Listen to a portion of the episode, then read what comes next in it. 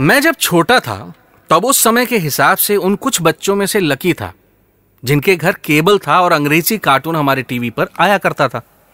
एक cartoon character हुआ करता था एक दुबला पतला सा आदमी, जिसके हाथ बड़े विशाल होते थे और अजीब सी ताकत हुआ करती थी उसमें। सिर पे टोपी और बाजुओं में जहाज़ के एंकर का टाटू। उसकी लड़ाई एक बंदे से थी, जो अक्सर उसकी गर्लफ्रेंड को उठा ले जाता। फिर इसको गुस्सा आता और अपनी गर्लफ्रेंड को बचाने के लिए वो उसके अड्डे पर चला जाता।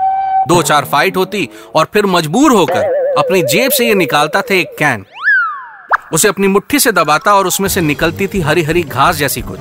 स्क्रीन पर एक क्रिएटिव फ्लैश करता था, जिस पर लिखा होता था स्पिनिच पावर ये स्पिनिच यानी साग खाकर पोपॉय भैया, उस गुंडे को इतना मारते कि वो बेहोश हो जाता और पोपॉय द सेलर मैन से अपने जीवन की भीख माँगता।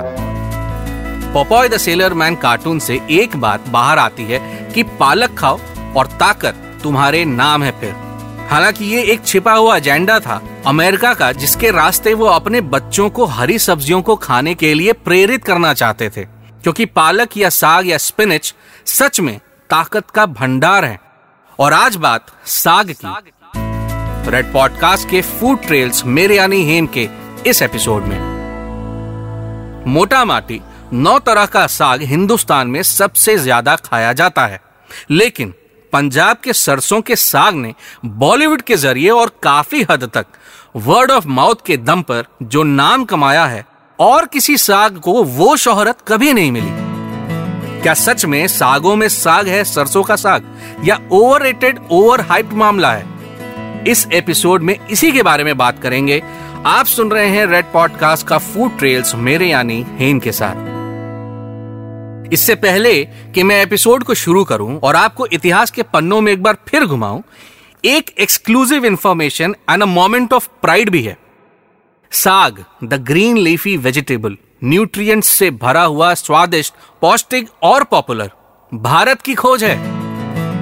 इंडियन सब कॉन्टिनेंट की ओरिजिन भी कह सकते हैं, लेकिन पुराने जमाने में भारत कहाँ तक फैला हुआ था, इस बात को एक्सप्लेन करने की ज़रूरत नहीं है। दुनिया जब वीगन कॉन्सेप्ट के बारे में जानती भी नहीं थी, तब भारत में लोग वेजिटेरियन लाइफस्टाइल को फर्दर डेवलप कर रहे थे। बिना शिकार किए और प्रकृति को कम से कम नुकसान पहुँचाए, अपना भोजन करना सबसे पहले सीखा तो वो हम ही थे। कंदमूल खाकर जीवन स्वस्थ जीने का तरीका हमारे पास बहुत पहले से है, लेकिन अफसोस, हम बीच में कहीं भटक गए। लेकिन अच्छी बात यह है कि एक बार फिर लहर चल पड़ी है। अच्छा खाने की, स्वस्थ रहने की, वेजिटेरियन लाइफस्टाइल को अपनाने की। इसीलिए आई एम पॉजिटिव और इसी पॉजिटिव नोट के साथ आगे बढ़ते हैं और एक बार फिर पंजाब चलते हैं। जहाँ ठंड के मौसम में हर घर में सरसों का साग और मक्के की रोटी बनना शुरू हो जाती है। लोहे की बड़ी बड़ी कड़ाहियों में बनता है ढेर सारा आयरन से युक्त साग।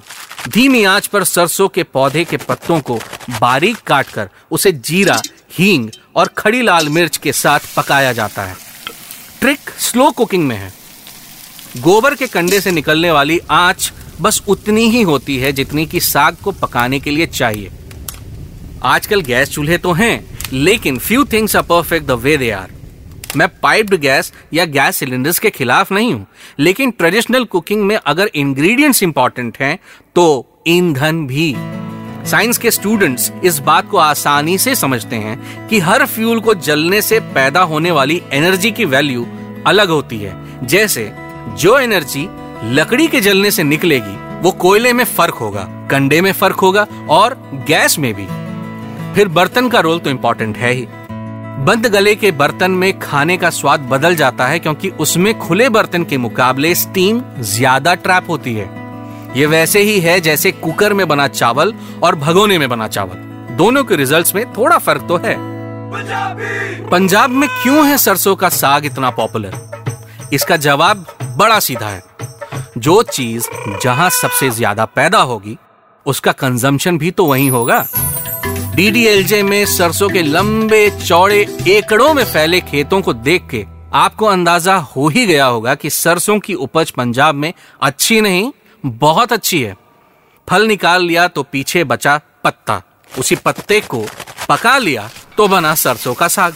हालाँकि ऐसा नहीं है कि पत्तों को तभी तोड़ा जाता है जब सरसों पक जाती है। लेकिन समझाने के लिए मैंने कहा कि एक ही पौधे से आपको दो चीज़ें मिल रही हैं।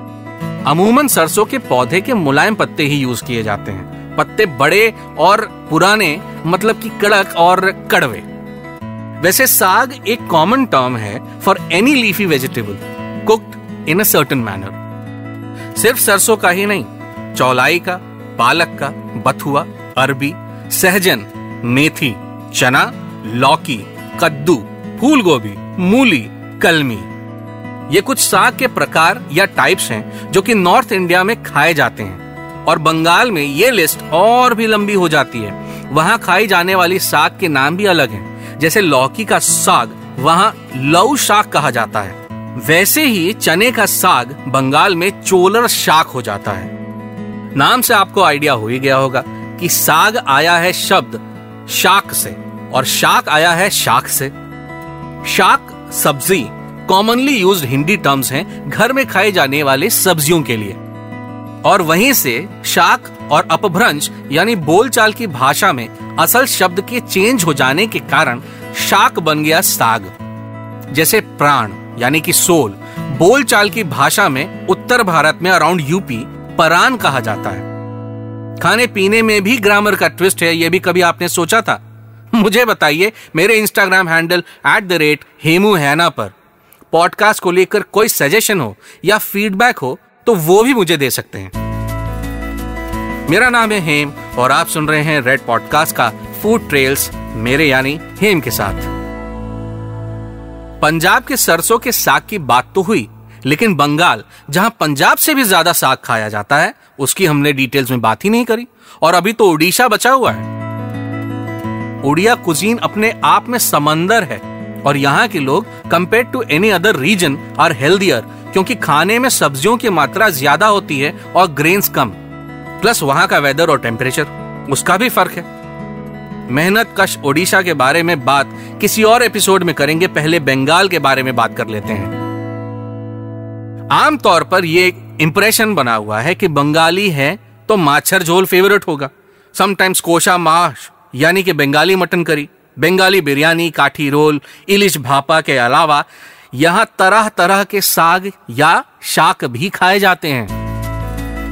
शुरू से शुरू करते हैं और एक एक करके मैं आपको बताता हूँ 25 ऐसे साग के नाम जिसे अपने घर में आपको एक बार तो ट्राई करना ही करना है। या अगर आप सिर्फ़ खाने के शौकीन हैं और बनाने में आपका उतना इंटरेस्ट नहीं है तो एक काम करिए, किसी बंगाली के करीब हो जाइए। मतलब बात देखिए मतलब की है, लेकिन पेट के लिए और खास तौर पर जीव के लिए भाई साहब सब कुछ चलेगा। वो कहते हैं ना, इश्क और जंग में सब जायज़ है, और ये जंग ही तो है, समय के विरुद्ध। इतनी छोटी सी ज़िंदगी और खाने और स्वाद लेने के लिए इतना कुछ है है कि नहीं? तो शुरू करते हैं। पलोंग शाक, यानी कि पालक, चोलर, यानी कि चने का साग, मेथी शाक, मटर शाक, यानी मटर के पत्तों से बना हुआ साग, सोरसे साग, यानी कि सरसों का साग। लऊ शाक, यानी कि लौकी के पत्तों से बना हुआ साग, बथुआ, कुमरो शाक, यानी कि कद्दू के पत्तों से बना साग फुल कोपी यानी कि फूल गोभी से बना हुआ साग और मूलो, यानी कि मूली का साग, पुई का साग, जिसे मलाबार पालक भी कहते हैं, कोचू, यानी इंग्लिश में कोलोकेशिया और हिंदी में अरबी, पात शाक, यानी कि जूट के पत्तों का साग ठकुनी साग, यानी कि गोकू के पत्तों का साग ये कुछ ब्राह्मी के पत्तों के शेप का होता है, जो अक्सर तालाबों में और घरों के बागीचों में साल भर उगता रहता है। कुले खरा शाक, कलमी शाक यानी कि वाटर स्पिनच गीमा शाक, ब्राह्मी शाक, सोजने का शाक यानी कि सहिजन या फिर ड्रमस्टिक्स का साग नोट शाक यानी कि इंग्लिश में एबरेंथस और हिंदी में चौलाई, डाटा साग यानी कि डंठल वाले चौलाई का साग आलू शाक यानी कि आलू के पौधों के पत्तों से बना हुआ साग करकोली साग, यानी कि करेले के पत्तों का साग सुशनी साग, यानी कि सुनी सुनक का या क्लोवर के पत्तों का साग, और अंत में नीम पत्ता साग। 25 तरीके के साग सिर्फ़ बंगाल में हैं, और अभी हमने खास भारत का कोई हिस्सा घूमा ही नहीं। भारत के हर हिस्से में खाए जाने वाले आयरन का ज़बरदस्त डिपॉजिट साग इसलिए भी पॉपुलर है, क्योंकि भारतीय कभी भी खाने को सिर्फ़ पेट भरने से नहीं जोड़ते थे।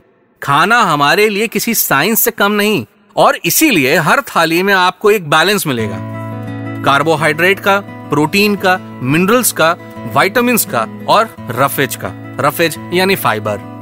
जितना प्रोटीन ज़रूरी है, उतना ही कार्बोहाइड्रेट भी उतना ही फैट, और उतना ही फाइबर। फाइबर नहीं मिलेगा तो न्यूट्रिएंट्स अब्सॉर्ब नहीं होंगे। फ़ूड आइटम्स इंटेस्टाइन में ठीक तरीके से मूव नहीं करेंगे। कौन सी चीज़ के साथ क्या खाना है और कौन सी चीज़ के साथ क्या नहीं खाना है, इसका भी पूरा ध्यान दिया गया है। किस डिश में कौन सी चीज़ के साथ क्या खाना है और कौन सी चीज़ के साथ क्या नहीं, इसका भी पूरा ध्यान दिया गया है। किस डिश में कौन सी चीज़ का तड़का लगेगा और कौन सी डिश किस तेल में अच्छी बनेगी, उसका भी उतना ही ध्यान रखा गया है। हमारी दादी नानी हमें हमेशा से बताती थी कि सावन के महीने में दूध दही सब छोड़ देना चाहिए, क्योंकि मौसम के हिसाब से वो शरीर को सपोर्ट नहीं करती और तबीयत खराब हो सकती है। बैंगन बिना लहसुन के नहीं बनाना चाहिए, नहीं तो गैस होती है।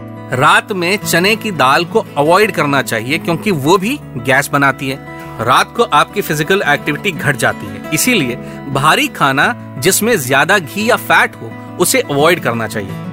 इसीलिए भारत में नॉनवेज दिन में खाने का चलन ज़्यादा था। एल्यूमिनियम के बर्तन में खाना बनाना बुरा माना जाता था क्योंकि वो गर्म होने पर आर्सेनिक बनाता है जो कि एक तरह का स्लो पॉइजन खाने जैसा है। और हम हैं कि आधे ज्ञान को लिए दुनिया में अपना छोड़ वेस्ट को कॉपी किए पड़े हैं। और वेस्ट घूमकर हमारे पैरों में गिरता जा रहा है। एनीवे anyway, ये एक लंबी बहस है जो चलती रहेगी वापस चलते हैं अपने मुद्दे साग पर। भारत में हल्का सादा खाना खाकर पूरा दिन निकाल देने वाले मुख्य रूप से गाँव की जनता, जहाँ मुख्यतः किसान हुआ करते थे, उन्हें सिर्फ़ चावल, थोड़ा तेल में बने साग और भुनी हुई लाल मिर्च के साथ थोड़ा सलाद मिल जाए तो वो ही होता था उनका संपूर्ण भोजन। साथ में एक गिलास मट्ठा पिया और निकल पड़े अपने काम पर। चावल से मिला कार्बोहाइड्रेट, साग से मिला आयरन और बाकी मिनरल। सैलेड से फाइबर और प्यार पूरा हो गया। साग की कहानी सिर्फ़ इतनी ही नहीं, लेकिन समय का तकाजा देखते हुए हम अभी के लिए इसे यहीं विराम लगाते हैं। और किसी और फ्रेश एपिसोड में साग से बनने वाले दुनिया में कहीं और नहीं पाए जाने वाली डिशेस की बात करेंगे। एपिसोड कैसा लगा और क्या कम था, बताने के लिए मेरे इंस्टाग्राम हैंडल पर मुझे मैसेज करें। मेरा हैंडल है एट द रेट हेमू है ना आप सुन रहे थे रेड पॉडकास्ट का फ़ूड ट्रेल्स विथ हिम खाते रहो बनाते रहो और खिलाते रहो।